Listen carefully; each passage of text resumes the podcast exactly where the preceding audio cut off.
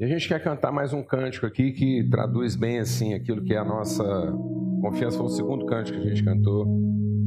E poder falar com Deus mesmo, adorar, entender. Né? A gente vem aqui toda semana, estamos aqui reunidos, buscando a Deus. Né? E é muito importante entender né, o que, que esse dia representa na nossa vida. Às vezes as pessoas não entendem né, as coisas de Deus numa perspectiva econômica, só entende de forma financeira. Né? A, gente, a gente não administra recursos como quem administra uma economia. A gente administra recursos como quem administra posse. A gente quer ser dono de alguma coisa né? e não representar alguma coisa. Então, cada um é dono das suas próprias coisas e administra isso como se isso fosse a sua posse. E às vezes não entende a relação que essas coisas têm umas com as outras. Que aquilo que eu acho que é meu está intimamente ligado com aquilo que você acha que é seu. Essas coisas são interferentes, elas se relacionam. Então eu não posso administrar essas coisas como se elas fossem minhas, porque elas vão interferir nas suas. E o jeito que você administra as suas interfere naquilo que eu julgo que é meu. Então nós, a vida, ela compreende uma economia e não um patrimônio, não uma posse. Nós não somos dono de alguma coisa. A forma como nós estamos administrando nossa vida hoje vai interferir radicalmente naquelas pessoas que virão depois de nós daqui 5, 6 anos. Amém, amado? Nós somos responsáveis. Então, o homem, por não entender isso, ele foi assinando um punhado de promissório em, banco, em branco, e agora tem um punhado de gente chegando aí, pagando contas que eles não fizeram. Nós estamos deixando um passivo terrível para as pessoas. Né? E às vezes a gente quer que alguém vá lá e resolva isso por nós, e a gente não entende isso de forma econômica. Né? Então, Deus colocou um ciclo na nossa vida que é fantástico, que é o ciclo da semana. É como se isso fosse uma geração completa em sete dias. A cada sete dias, né? E a gente entendendo isso assim numa perspectiva de semana, eu faço um plano, concluo esse plano até lá para sexta-feira. Sexta-feira eu liquido tudo, está tudo terminado. Né? No sábado, a gente faria assim uma, uma breve reflexão daquilo que funcionou, não funcionou. No primeiro dia da semana, eu iria buscar a Deus para saber o que, que vem aí pela frente e como é que, com essa economia, com esse balanço todo, a gente vai enfrentar né, a nossa vida. Então, hoje é o dia da gente chegar aqui e falar: Deus, e aí? essa semana que está começando hoje? Como é que nós vamos enfrentar? Estou fazendo aqui uma avaliação, né? Do que, que funcionou, do que, que não funcionou, como é que eu estou administrando a economia da minha vida. Amém, amados? Isso é fantástico, né? mas o povo, infelizmente, entendeu esse dia que Deus pediu para a gente separar. Ele falou: ah, separa um dia para a gente conversar. e a gente não, não separa esse dia para conversar. A gente separa esse dia para falar: Deus, dá para o Senhor pagar todas as contas que eu fiz e as embrulhadas que eu entrei, os problemas que eu criei, justamente porque nós não conversamos semana passada. E o Senhor vai cuidando desses papagaios aí, que eu vou começar outra semana já fazendo outros. Eu vou na frente, o Senhor corre atrás. Alguém está entendendo o que eu estou falando ou não? É. Volta e meia, quando a gente está compartilhando aqui sobre a soberania de Deus, e a gente fala de que Deus é soberano, Ele tem tudo na cabeça. Mas isso incomoda muita gente. Falar que Deus está com tudo resolvido choca, porque a gente quer ter né, uma participação de interferir nisso. Aí eu fico pensando com que argumento a gente interferiria nisso. Fala, Deus, eu vim aqui conversar com o Senhor pelo seguinte: eu sei que faz muito tempo que o Senhor está envolvido nesse negócio não saberia nem contar, isso deve ser uma eternidade. Sei que o Senhor é Deus, isso quer dizer que o Senhor sabe todas as coisas, o Senhor pode todas as coisas, e o Senhor está em todos os lugares. Mas apesar de todo esse currículo que o Senhor tem, o fato de o Senhor já estar aqui há tantos anos vendo como é que funciona, aliás, o Senhor começou antes disso tudo começar. Apesar de o senhor ter esse currículo fantástico, de ser onipotente, onisciente, onipresente, eu vim aqui falar para o senhor o seguinte: que eu tô com uma ideia aqui que é minha. E eu acho que ela vai funcionar, o senhor só precisa se convencer disso. Acho que é mais ou menos assim que a gente conversaria com Deus, né? Para dizer que ele não é soberano, que o que ele resolveu não está bom. Que deve ter escapado alguma coisa à percepção de Deus. Alguma coisa escapou na percepção de Deus, mas eu percebi, agora eu vim aqui falar com ele que do meu jeito pode ser que vai dar mais certo. Seria mais ou menos por aí, não é, mano? O que, é que nós estamos segurando? Aí quando eu compartilho dessas coisas, as pessoas falam assim: não, mas do jeito que você está falando, vamos orar para quê? Para que, que a gente ora se Deus já tem tudo na cabeça? Eu falei: ó, não faça essa pergunta porque ela te condena. Perguntar, orar para quê? Isso condena a gente. Em que aspecto? Ora, condena no aspecto que, então, se tiver tudo resolvido, a conversa não interessa. Então, eu estou confessando que eu não tenho o menor interesse em estar com Deus e conversar com Ele. Eu só estou na presença dele porque é a chance que eu tenho de apresentar os meus argumentos. Então, eu nunca procurei Deus para conversar, eu só procurei Deus para quê? Argumentar. E numa relação onde o argumento é o interesse, qualquer conversa é inútil. Não há uma relação sadia onde todo o interesse da relação está em quê? Em argumentar, em ter razão. As pessoas me perguntam, então por que, que a gente ora? Foi porque a gente ora para conversar. Deus, eu sei que o Senhor tem um punhado de coisa na cabeça aí, acho que está mais ou menos resolvido. E eu tenho algumas coisas na minha cabeça aqui e gostaria de conversar com o Senhor a respeito delas. Para que no final da nossa conversa, aquilo que está na sua cabeça esteja na minha e aquilo que está na minha cabeça esteja na sua. E a gente chegou num acordo, de modo que daqui para frente nós estamos agindo com a mesma cabeça. Amém, mano? É para conversar, é para alinhar o processo, é para que no final aquilo que a gente vai fazer nesse mundo represente uma relação de amizade, de conhecimento. E não porque eu entrei num debate com Deus e finalmente convenci que do meu jeito talvez vai dar certo. Porque se eu entrar na presença de Deus para falar assim, ó, eu vim aqui para dizer para o senhor que eu gostaria que assim, assado. Eu acho que nós vamos ouvir de Deus. Ó, vai lá e faz do seu jeito. Né? Depois você me procura. Já que o negócio não é conversar, vai lá e faz do seu jeito. Né? Sim ou não, amado? Sim ou não? Então, para que, que nós estamos aqui? Nós estamos aqui para, através dessa relação, iluminado pelo Espírito Santo, nós possamos entender a vida na perspectiva de quem está lidando com isso há muito mais tempo que nós, amém? Amém? No mínimo, a gente não deveria desprezar o conselho de alguém muito mais experiente que nós, que está nisso há muito mais tempo e que tem muito mais informações que a gente tem, sabe lidar com família melhor do que nós, sabe lidar com empresa melhor do que nós, sabe enfrentar problemas e contingências melhor do que nós, sabe o que fazer numa situação quando tudo deu errado, glória a Deus, amém.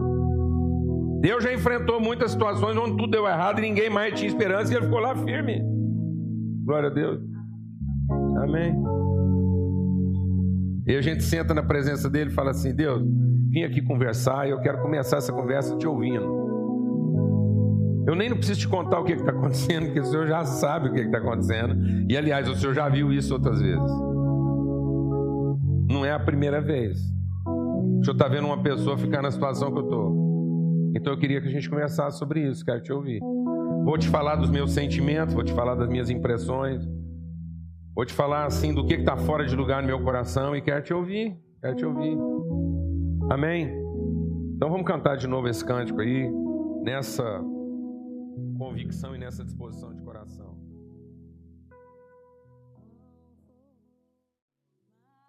É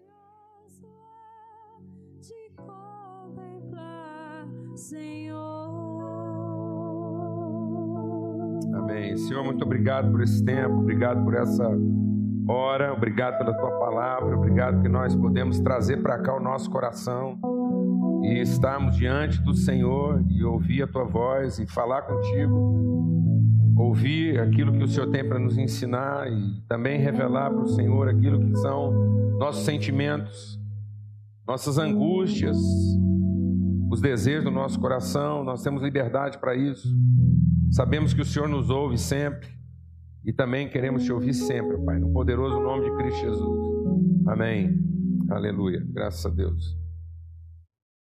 Queria convidar você a abrir sua Bíblia lá em Romanos, no capítulo 4. Romanos, no capítulo 4, nós vamos ler a partir do verso 16. Romanos 4, 16. Diz assim: Portanto, a promessa vem pela fé, para que seja de acordo com a graça e seja assim garantida a toda a descendência de Abraão, não apenas os que estão sob o regime da lei, mas também aos que têm a fé que Abraão teve. Ele é o pai de todos nós, como está escrito: Eu constituí pai de muitas nações.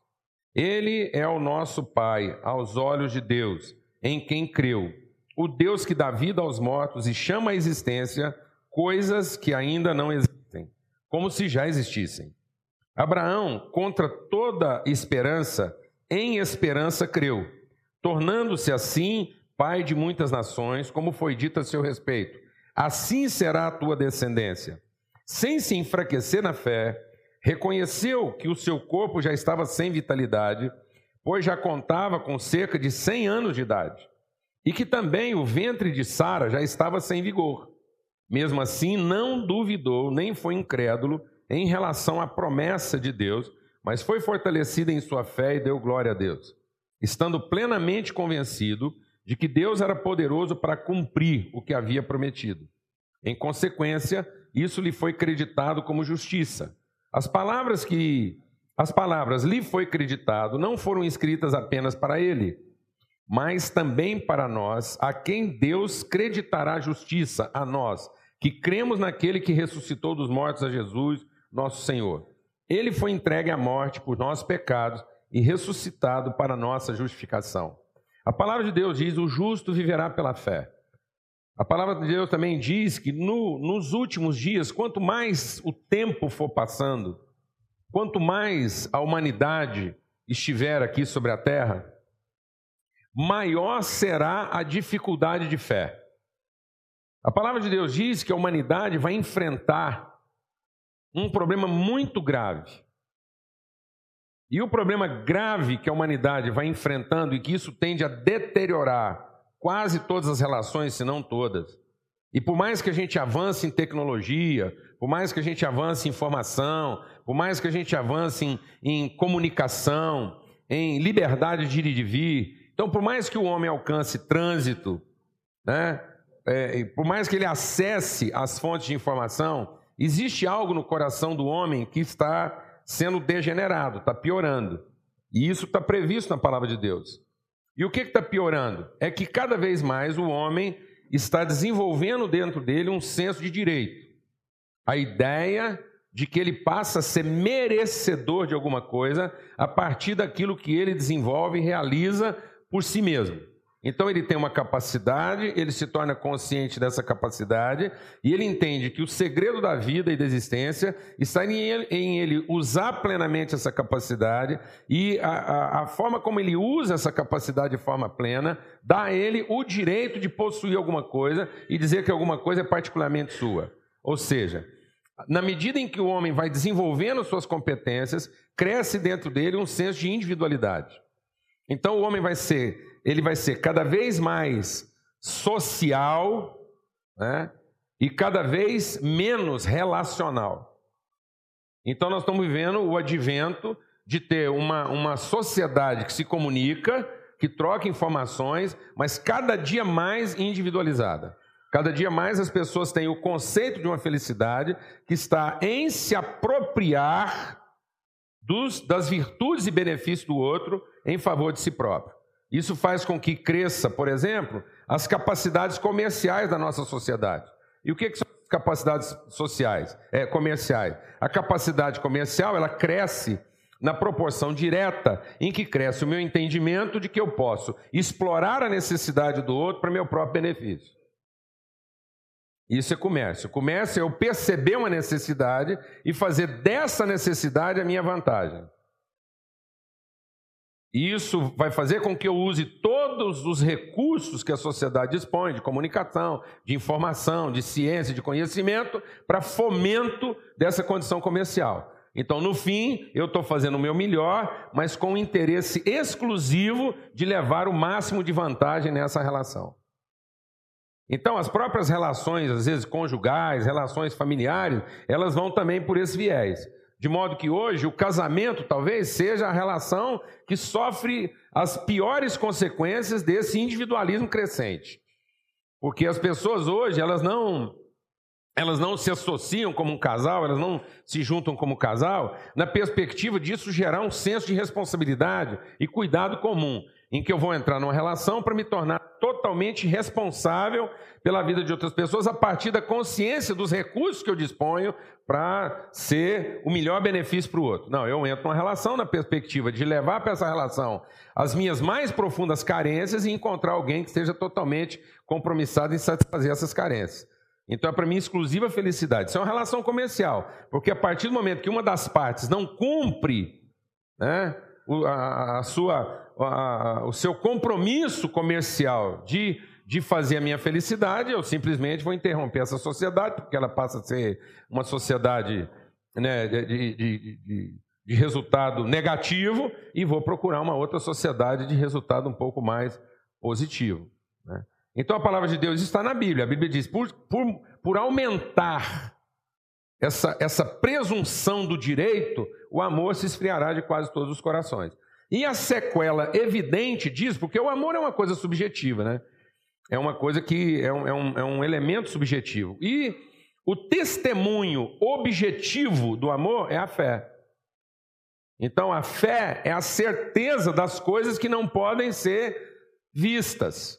Então a fé é a, a, a consciência e a convicção que se forma a partir de um valor invisível. Então, o amor é o meu fundamento, o amor é o meu motivo. Eu creio no amor, eu conheço o amor, e aquilo que eu vou fazer, eu vou fazer movido desse amor. Então, esse amor gera em mim uma fé. Essa fé faz com que todas as minhas ações traduzam o amor que eu creio. Então, é através da fé que eu vou tornar visível, materializado, tangível, palpável, conhecido, um valor subjetivo. Um valor subjetivo é o amor, eu creio no amor, eu entendo que não há, não há vida fora do amor, essa é a minha fé. E a partir dessa fé, desse compromisso que eu tenho com o amor, tudo que eu fizer, o casamento, o trabalho, as relações de amizade, é para que esse amor fique patente. Na medida em que nós, o amor está se esfriando, as relações deixam de ser relações de fé e passam a ser relações de expectativa. Eu tenho uma carência, eu tenho um desejo, eu tenho uma necessidade, essa é a minha realidade subjetiva. Ninguém conhece a minha necessidade, mas daqui a pouco todo mundo vai ficar conhecendo a partir do tipo de pessoa que eu exploro. Então tem homem que explora as loiras. Tem homem que explora as morenas, tem homem que explora as gordas, tem homem que explora as magras, tem homem que explora as, as, as calmas, tem homem que explora as nervosas, tem homem, então tem homem que explora de todo jeito. Tem mulher que explora os fortes, tem mulher que explora os tímidos, tem mulher que explora os falantes, tem mulher que explora os calados, e a gente vai ver que tipo de gente a gente gosta de explorar. Alguém está entendendo o que eu estou falando? Então, daqui a pouco, todo mundo vai saber qual é a minha carência, pelo tipo de gente que eu exploro. Amém, mano? Porque sem perceber eu começo a dizer, só serve desse tipo. Então, daqui a pouco todo mundo vai conhecer qual é a minha característica, porque essa passa a ser a minha expectativa. E eu traduzo a minha expectativa, eu materializo a minha expectativa nas relações que eu estabeleço. É, então, eu passo a me comportar desse jeito. Daqui a pouco todo mundo vai saber qual é o meu, meu valor é, subjetivo, porque todo mundo sabe qual é o, é o restaurante que eu frequento é, mais vezes na semana, né? Então todo mundo sabe que eu gosto de explorar pizza, outro sabe que eu gosto de explorar churrascaria, porque essa é a minha carência. Essa é a minha carência, esse é o meu desejo mais profundo. Então, essa não é a minha fé, esse é o meu apetite. Amém, amado? Então, nós vivemos hoje um tempo em que a falta de amor, de, de consciência de amor, de, de compromisso, de relação, né, de entrega, de oferta, de, de empenho, vai trazendo também o que? Um comprometimento da fé. Tanto que a palavra de Deus diz: será que quando o Filho de Deus vier ao mundo, encontrará fé na terra?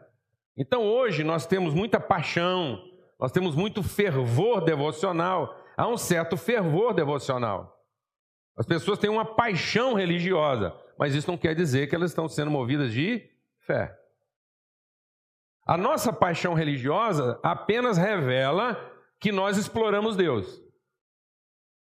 Nós temos uma carência de ser abençoado sempre. E Deus é a melhor pessoa para ser explorada quando você está pensando em ser abençoado e receber alguma coisa que você naturalmente não seria capaz de fazer. Alguém está entendendo isso aqui ou não, mano? Então, às vezes, a gente não se reúne para conhecer Deus. A gente se reúne como na hora do almoço, a gente escolhe, ó, hoje eu vou na pizzaria, hoje eu vou na churrascaria. Então, às vezes, a gente se reúne o nosso momento, que deveria ser um momento espiritual, é um momento religioso, porque é a forma como a gente explora Deus para ter certeza que tudo vai funcionar bem. Então, amados, o segredo da vida não é ter, ter noção clara ou percepção clara de quais são minhas necessidades mais, mais, mais evidentes, ou mais proeminentes, ou mais radicais. O segredo de uma vida bem aventurada é uma relação harmoniosa com Deus. É finalmente nós temos uma relação harmoniosa com Deus, de modo que eu conheço o que está no coração de Deus. Eu conheço a natureza de Deus. A palavra de Deus diz que Deus é amor, e conhecer a Deus significa conhecer que todas as coisas só são permanentes, só são duradouras e só são verdadeiras se elas foram geradas em amor. Porque fora de Deus e fora do amor de Deus, nada é permanente. Não há nada que se estabeleça fora do amor. Por isso a palavra de Deus diz que o amor permanece para sempre. O amor consegue passar por todos os tipos de dificuldade. O amor consegue conviver com qualquer tipo de realidade. O amor não estabelece preferências. O amor não impõe prerrogativas. O amor não faz juízo prévio a palavra de Deus diz que o amor não avalia o que é mais conveniente para si. O amor não busca o seu próprio interesse. O amor não se desaponta e nem fica ressentido quando alguma coisa errada acontece. Não existe nenhum outro bem, não existe nenhum outro patrimônio que seja capaz de nos oferecer o que só o amor pode oferecer. Porque qualquer outra coisa está baseado numa relação de troca. Eu faço algo na expectativa de ser exatamente correspondido, no mínimo, ao esforço que eu entreguei. Então, se eu empenho esse esforço e a pessoa faz alguma coisa errada, eu vou ficar ressentido. Se eu percebo que eu estou tratando com uma outra pessoa que dá sinais de ter o mesmo tipo de padrão comportamental com aquela que me decepcionou, eu já faço um juízo prévio. Eu já trato essa pessoa com prevenção. Eu nunca vou ter com ela uma relação profunda, porque eu já fui ferido por alguém parecido com uma pessoa assim. Alguém aqui está entendendo o que eu estou falando ou não, mano? E isso é injusto. Porque isso é individual, isso, isso só fala do meu estômago, isso fala das minhas carências, isso só fala dos meus apetites, não fala de verdade das minhas convicções. Fala de alguma coisa muito passageira. O meu apetite é um subjetivismo, a minha carência, a minha necessidade é um subjetivismo extremamente temporal. Porque com a mesma intensidade que eu falo da minha paixão, eu entrego a minha frieza uma vez que meu, meu apetite está satisfeito.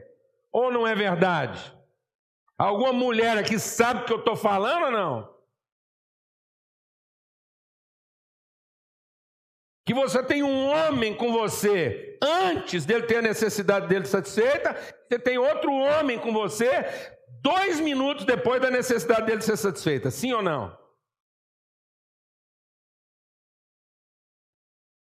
É outra pessoa. Aquele ser apaixonado, cheio de promessas, falando que tudo vai ser diferente, que ele vai ser outra pessoa. Assim que ele come o biscoito, ele é outra pessoa.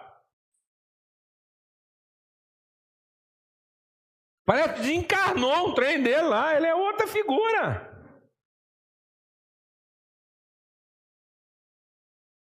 Você, você tem uma esposa que é um, é um doce, é um mel, quando as coisas estão do jeitinho que ela gosta, mas pensa essa mulher contrariada.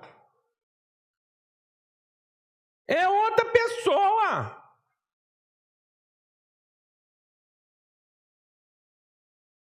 Isso acontece perto da casa de alguém aqui, mano? É outra pessoa. Da onde vem isso, mano? Vem de falta de convicção a respeito do amor, porque é o amor que o amor é que tudo suporta, o amor é que compreende tudo, o amor é que nunca falha, o amor é que permanece para sempre. E esse amor para essa vida gera uma fé.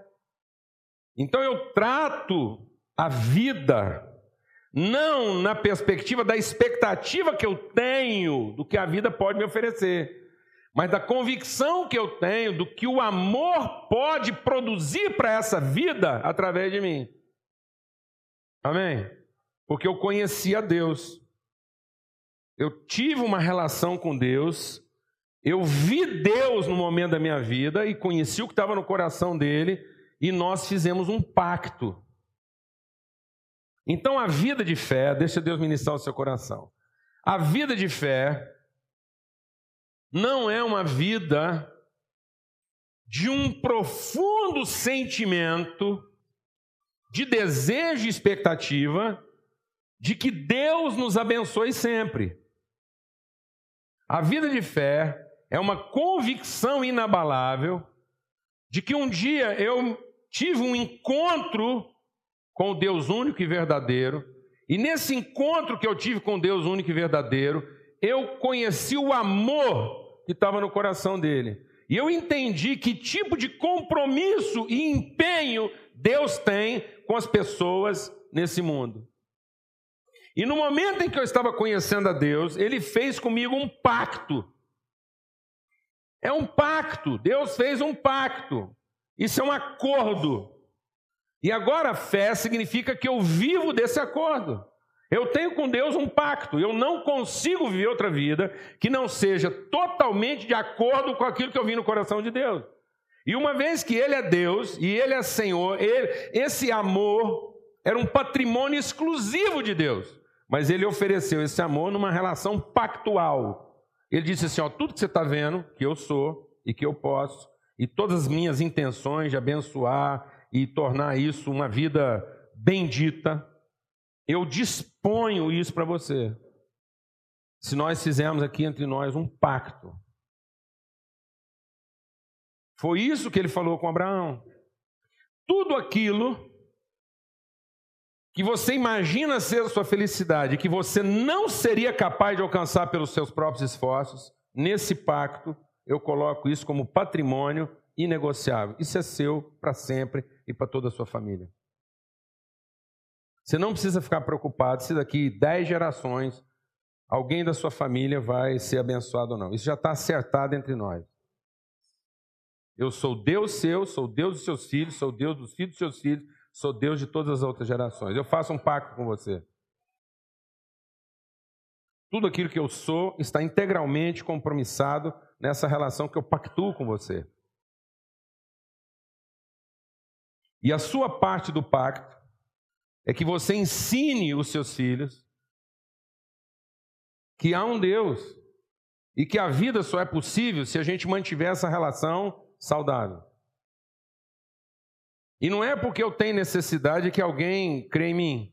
É porque se você não ensinar seu filho de que há um Deus e que você está pactuado com esse Deus numa relação de mútua dependência, o que acontece é o seguinte: se você não fizer isso pelo seu filho, o seu filho vai crescer, como qualquer ser humano na face da terra, acreditando que é a capacidade dele e a necessidade dele que importa acima de qualquer coisa. Ele vai ser uma pessoa que, por não conhecer a mim, não conhecer o meu amor, ele vai priorizar suas necessidades e ele vai colocar toda a competência dele a serviço da sua própria necessidade. E ele não vai ter o menor escrúpulo de usar a competência dele para explorar as pessoas na satisfação da sua necessidade.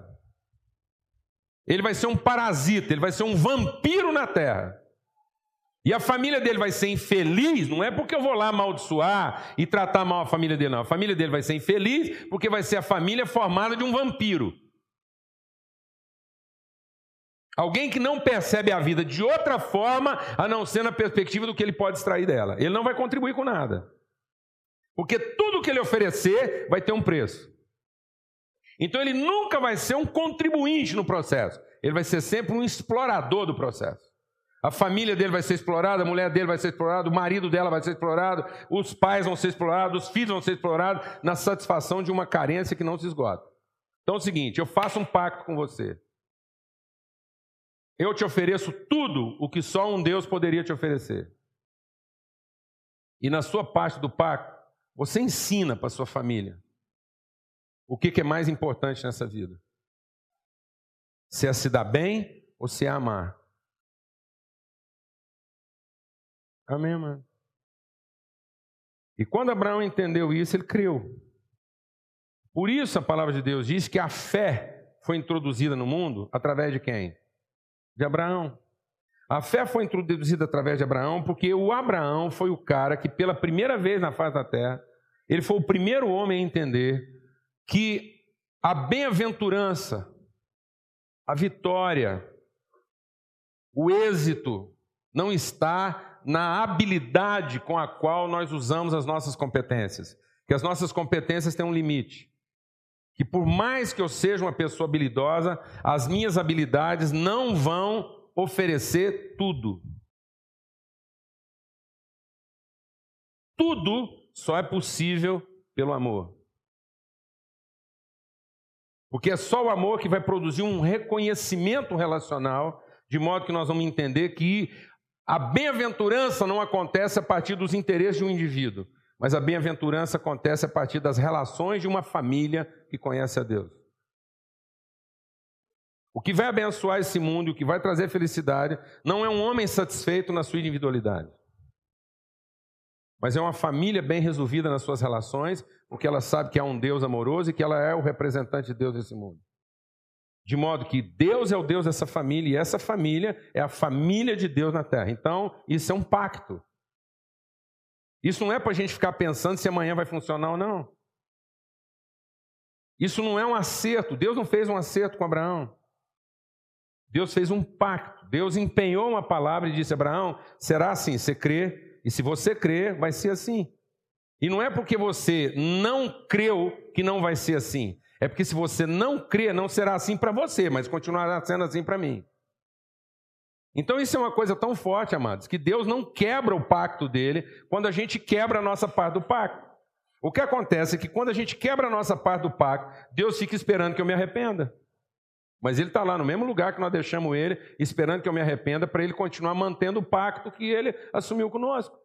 Então é um absurdo o tempo que a gente gasta, toda vez que a gente percebe que alguma coisa não vai estar funcionando, e a gente vai lá conversar com Deus como se ele precisasse se arrepender. Deus, eu vim aqui conversar com o pelo seguinte, porque eu andei fazendo algumas coisas e parece que eu te aborreci. E desde o dia que eu fiz alguma coisa errada, o Senhor se voltou contra mim, está dando tudo errado. Será que não dava para a gente se entender? Eu chego aqui arrependido, mas o senhor também se arrepende e começa a me tratar melhor? E Deus vai falar assim para você, meu filho, deixa eu explicar uma coisa, eu nunca mudei. A coisa não está funcionando porque eu mudei meu comportamento, porque você mudou o seu. A coisa não está funcionando porque você não está cumprindo a sua parte do pacto. Isso não era um acerto. Isso era um acordo. Eu não fiz com você um acerto condicional. De modo que se você não cumprisse a sua parte, eu estaria desobrigado de cumprir a minha. Isso é um empenho. Então, se isso não está funcionando, a responsabilidade é 100% sua. Isso não é uma responsabilidade compartilhada. Alguém está entendendo o que eu estou falando aqui ou não, mano? E Abraão creu nisso. Ele creu. Então Abraão não tinha dúvida de como é que a família dele seria. Porque esse foi o pacto que Deus fez com ele. Abra sua Bíblia lá em Gênesis, no capítulo 17. E o que, que foi esse pacto que Abraão creu? Deus disse assim para ele: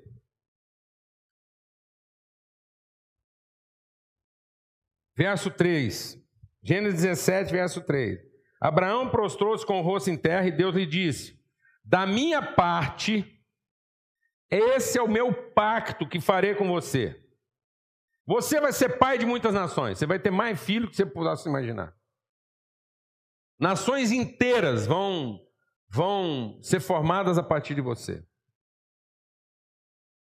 Então tem gente que está achando aí que tem projetos ambiciosos. Vou te falar uma coisa. Você não tem noção do que são os projetos de Deus para você. Uma coisa é um homem sonhando projetos ambiciosos para Deus. Outra coisa é um Deus sonhando projetos ambiciosos para o homem. A gente é muito mesquinho, amado, porque Deus é do tamanho do nosso estômago. E uma vez satisfeita a nossa necessidade, a gente se torna outra pessoa com Deus. Basta Deus resolver um probleminha que a gente se torna outra pessoa. Nossa agenda muda radicalmente a partir do nosso problema mais grave resolvido. Sim ou não, amado?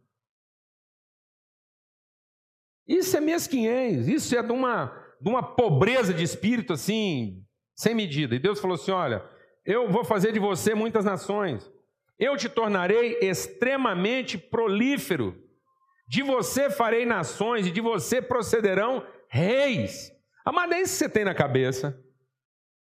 É com esse pensamento que a gente amanhece todo dia. É com essa magnitude. É com esse nível de empenho. Será que você levanta todo dia entendendo que a sua família pode fazer a diferença para a humanidade? Amém, pai da Sofia? O que, é que nós estamos falando aqui? O que, que nós estamos falando aqui? Nós estamos falando de uma Sofia que cabe dentro do seu estômago, ou de uma Sofia que contempla uma perspectiva global. Que a partir de uma consciência de pacto com Deus, nós não sabemos o que pode ser gerado a partir dessa menina daqui 100 anos. Daqui 100 anos, as vidas e famílias afetadas por essa criança não caberiam nesse bairro. Ou nós queremos uma pessoa que se comporte bem, estude bem, tire boas notas, arrume um bom emprego e deixe a gente morrer em paz. Ou nós esperamos alguém que nos perturbe, alguém que transgrida, alguém que não caba dentro da nossa caixa. O que você está querendo sua vida? De que tamanho é a caixa que você preparou para essa menina? E a nossa oração vai ser que ela transgrida. Glória a Deus, amado. Que ninguém aqui consiga dimensionar uma caixa que acomode nossos filhos. Porque senão eles serão escravos e reféns da nossa carência. E isso não vai funcionar. E nós não queremos que eles estejam acomodados às nossas carências. Nós queremos que eles sejam transgressores da nossa carência. Glória a Deus, amado. E ele falou assim: então, nações vão proceder de ti, reis. Eu estabelecerei a minha aliança como aliança eterna entre mim e os seus futuros descendentes. Quanto tempo vai durar esse pacto, mano? Eu não escutei, mano. Será que essa é a nossa fé? O que, que nós viemos aqui conversar com Deus? Nós viemos aqui falar com Deus para ele lembrar de nós? Ou nós viemos aqui falar para ele que nós nunca esquecemos dele?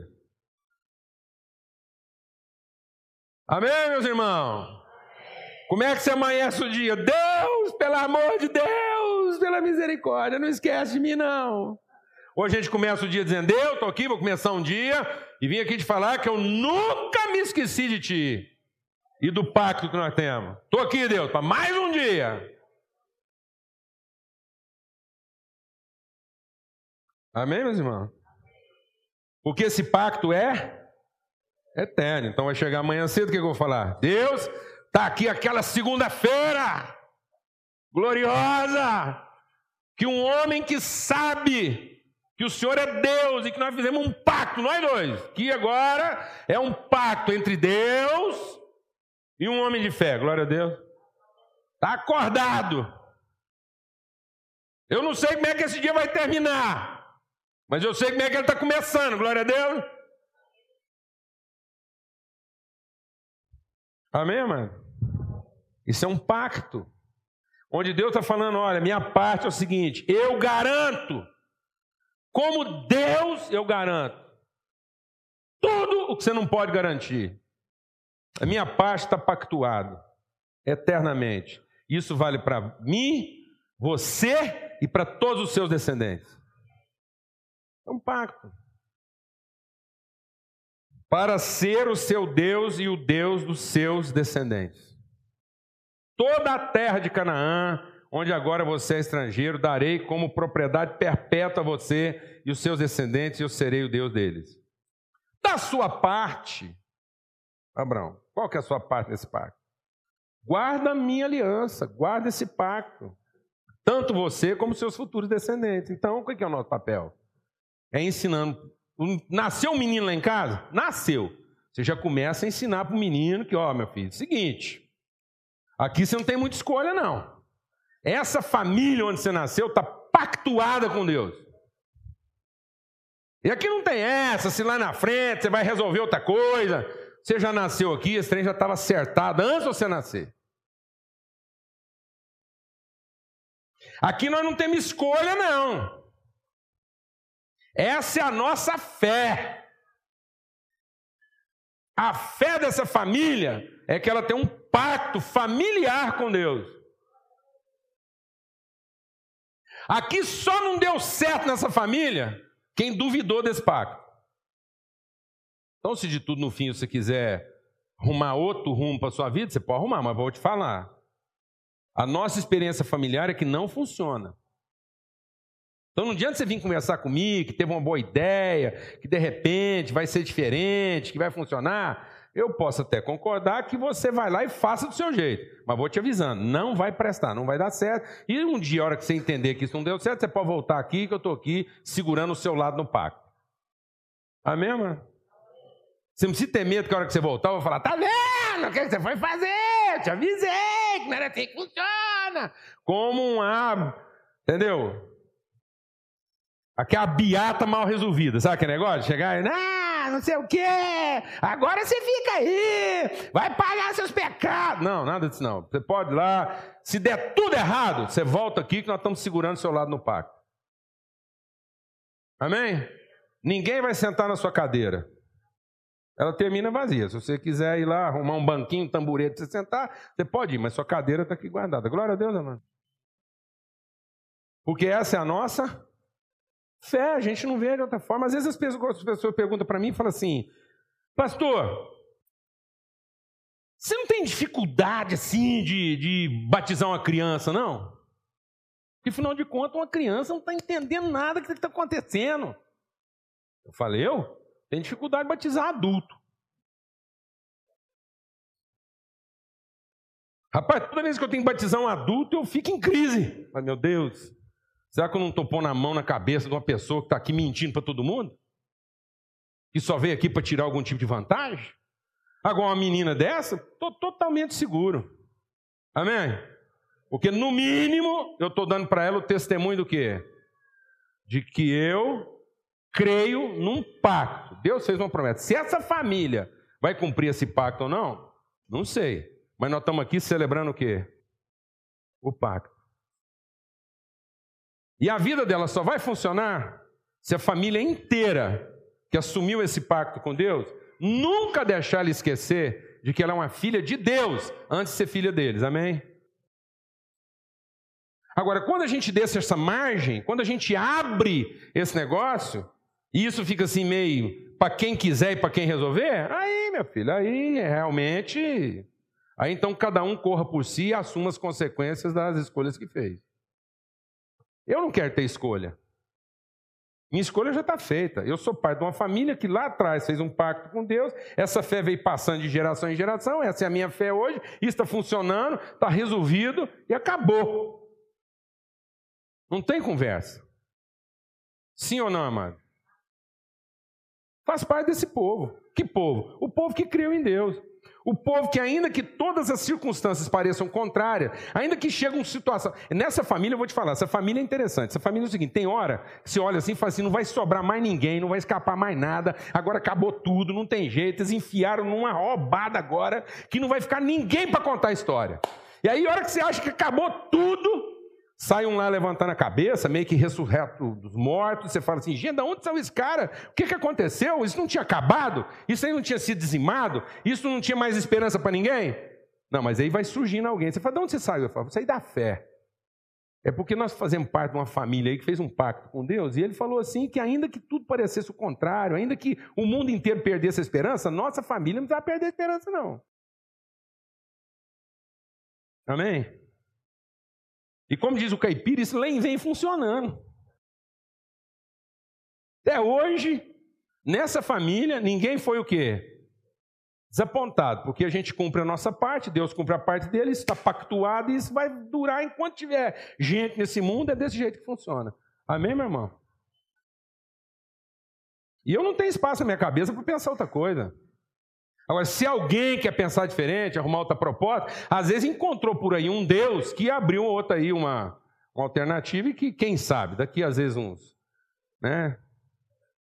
Mas eu estou aqui firme, amém? Quem está aqui firme nesse negócio? É desse povo que nós fazemos parte, que Deus falou assim, ó, vou fazer isso.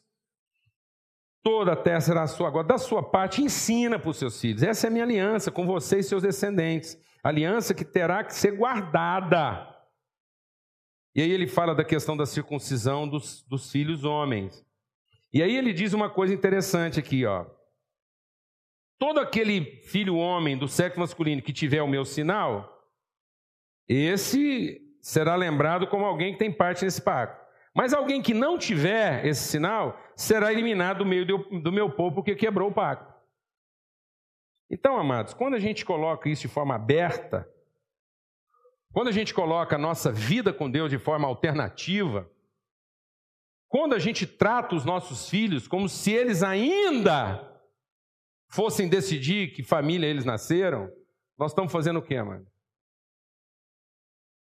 Nós estamos amaldiçoando nossos filhos. Porque nós estamos transferindo para eles a nossa incredulidade, não a nossa fé. Transferir a bênção que eles podem vivenciar hoje e julgar isso nas mãos de uma decisão deles no futuro, está dizendo que tudo na vida depende do homem, das suas capacidades, dos seus recursos, das suas condições. E não que tudo na vida depende da gente manter e sustentar esse pacto que a nossa família fez com Deus. O meu futuro não está garantido no meu desempenho, nem na minha capacidade e nem nas escolhas que eu vou fazer. O meu futuro está garantido no fato de que, ainda que eu faça escolhas erradas, ainda que em algum momento minhas competências não sejam suficientes para enfrentar o que eu tenho para enfrentar, eu faço parte de uma família pactuada com Deus.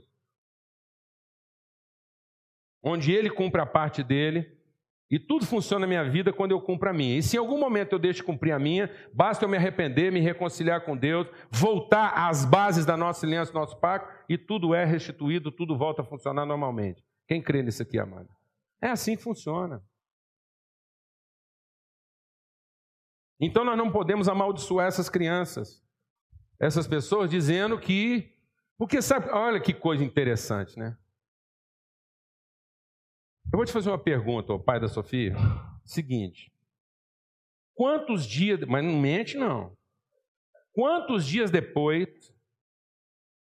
dela nascida, você foi lá e registrou ela no cartório? Não deu para ser no mesmo dia porque era feriado. Então foi no dia seguinte. E quando você registrou a Sofia, como é que foi lá na certidão do nascimento dela? Ela, como é que é o. Não, não, não, o nome dela. Como é que é? Sofia Bueno. Por que você não batizou ela só de Sofia? Mas e se ela quisesse ser outra coisa na frente? Mas ela não pode escolher? Hã? Isso é abuso do direito, isso é apropriação indébita. É forçar demais uma barra. Menina mal nasceu, você vai lá e mete o seu sobrenome nela lá, e mãe e tudo, e, e ainda escolheu um nome para ela. E se essa menina não? A mãe que escolheu o nome dela? Vocês não fizeram um exercício mediúnico para saber o que estava lá no inconsciente da Sofia e ela soprar, né, através de um esforço de mediunidade, ela soprar lá na sua cabeça que nome ela gostaria de ser chamada? Ah, entendi, entendeu? Há uma relação aí. Mas você não falou todos os nomes, você já falou alguns da sua preferência, então é uma coisa meio resolvida previamente. Tá vendo, amado? Tá vendo como é que a gente brinca com Deus? É engraçado que, como aquilo que se diz respeito a nós, nós não temos o menor pudor de tratar assim de maneira meio invasiva e acreditar que essa menina, nós vamos usar todos os argumentos. Essa menina ficar aborrecida, lá quando ela tiver 10 anos, ela tem uma amiga chamada Dolores. Ela chega com 10 anos de idade e fala: Pai, gostando do nome Dolores, por que você não me batizou Dolores? E aí você vai usar toda a sua capacidade evangelística, todos os seus recursos, né, de, de homilética, de oratória, para explicar para ela o tanto que Sofia cai bem. Você vai até coletar algumas Sofias da história, para ver que o nome tem pedigree. Sim ou não, amado? Só para ela não ficar triste, porque não chama o quê? Dolores. Nós não temos esse pudor, amados. Agora, por que, que a gente não age dessa forma em falar para nossa família que esse nome que nós temos e que aqui em casa as coisas funcionam desse jeito? Porque está acordado na nossa família desde Abraão. Nós somos da fé. Nós vivemos da fé. Os da família da fé fizeram um pacto com Deus. Ele é o Deus dessa família. Essa família não tem outro Deus. E nesse pacto ele disse que cuidaria bem dessa família e faria por nós tudo o que nós não somos capazes de fazer. E nesse pacto, a gente assumiu uma única parte: ensinar para os nossos filhos e antes deles terem capacidade de pensar outra coisa, nós encucaríamos na mente deles que essa família está muito bem acordada por Deus e é assim que vai funcionar por toda a eternidade, porque nós não queremos sair desse pacto. E isso é o melhor que nós temos para oferecer para ele, e por isso nós não temos receio de tratar isso de forma eloquente. Com a mesma eloquência que nós insistimos com eles comer um prato de feijão, porque isso vai dar ferro para eles, e hora que eles não estão com vontade de comer brócolis, a gente prega para eles como que ele pode ir para o inferno se ele não comer brócolis. É desse jeito que nós ensinamos Deus para ele. Amém, mano? É com esse empenho que nós ensinamos Deus para ele, porque aqui em casa é assim.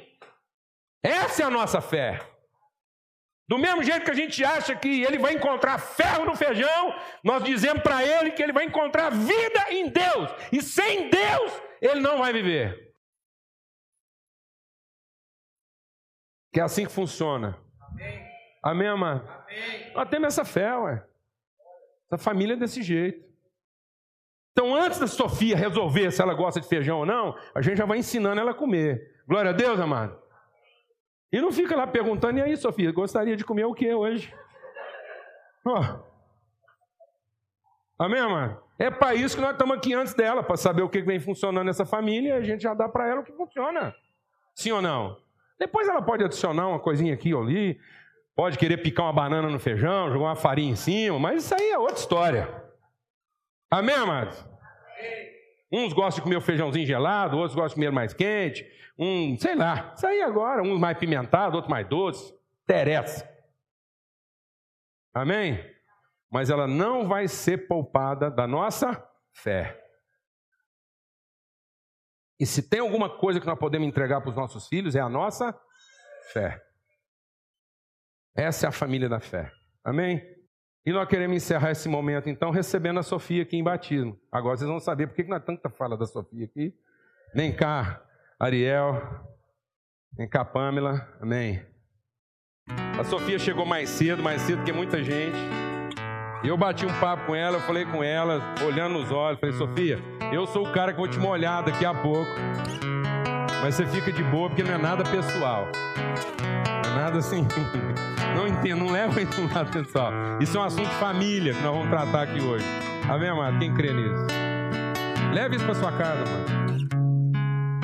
Não fica ansioso quanto ao futuro dos seus filhos. Compartilha melhor a sua fé com ele no dia de hoje.